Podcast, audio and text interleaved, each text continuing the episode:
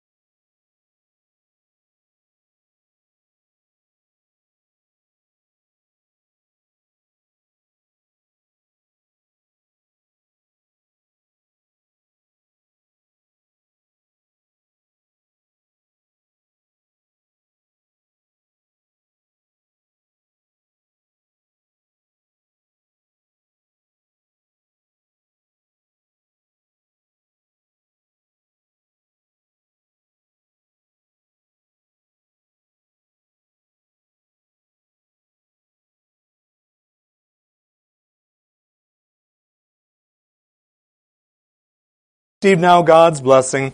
Now may the God of peace, who brought it from the dead, the great shepherd of the sheep, through the blood